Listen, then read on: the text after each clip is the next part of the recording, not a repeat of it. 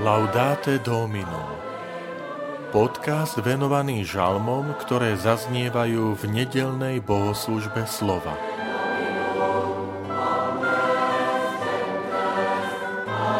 V jeho dňoch bude prekvitať spravodlivosť a plnosť pokoja na veky. Žalm 72 Vitajte pri počúvaní tohto podcastu. Volám sa František Trstenský, som farár v Kežmarku a prednášam sveté písmo v kňazskom seminári v Spišskom podhradí.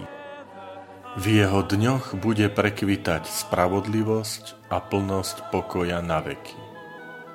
Bože, zver svoju právomoc kráľovi, kráľovmu synovi svoju spravodlivosť, aby spravodlivo vládol nad Tvojim ľudom a podľa práva nad Tvojimi chudobnými v jeho dňoch bude prekvitať spravodlivosť a plnosť pokoja, kým mesiac nezasne.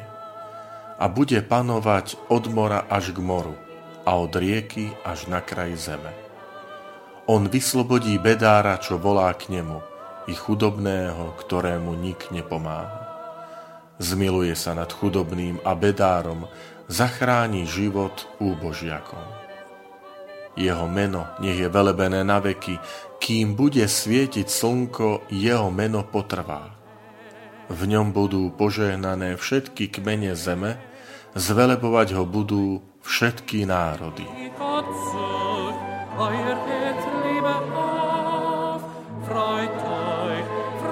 Žalm nesie jednoduchý nadpis Šalamúnovi.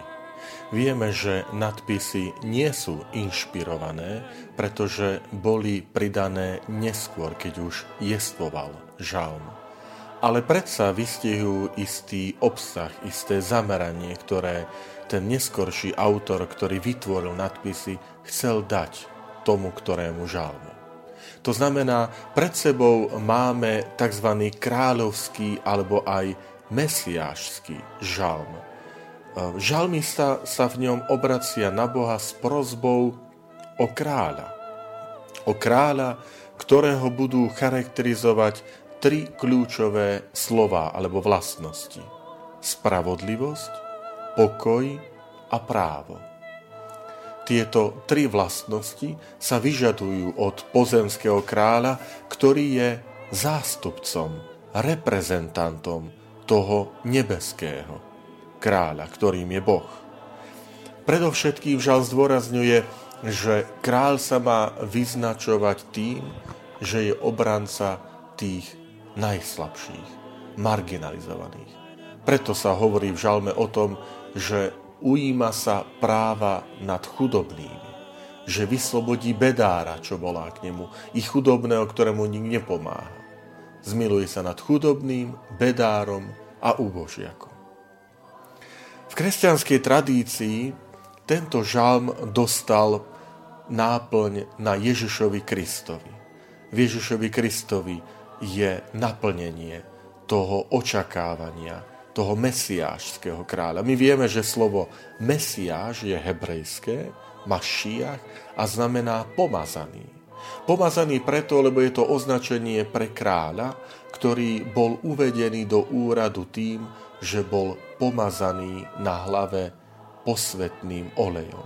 Na slovíčko pomazaný z hebrečiny Mašíjach, Mesiáš, v grečtine znie Christos.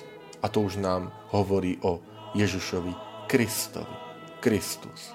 Teda v tejto lektúre, v čítaní už potom nadobúda v kresťanstve žalm to naplnenie v osobe Ježiša Krista.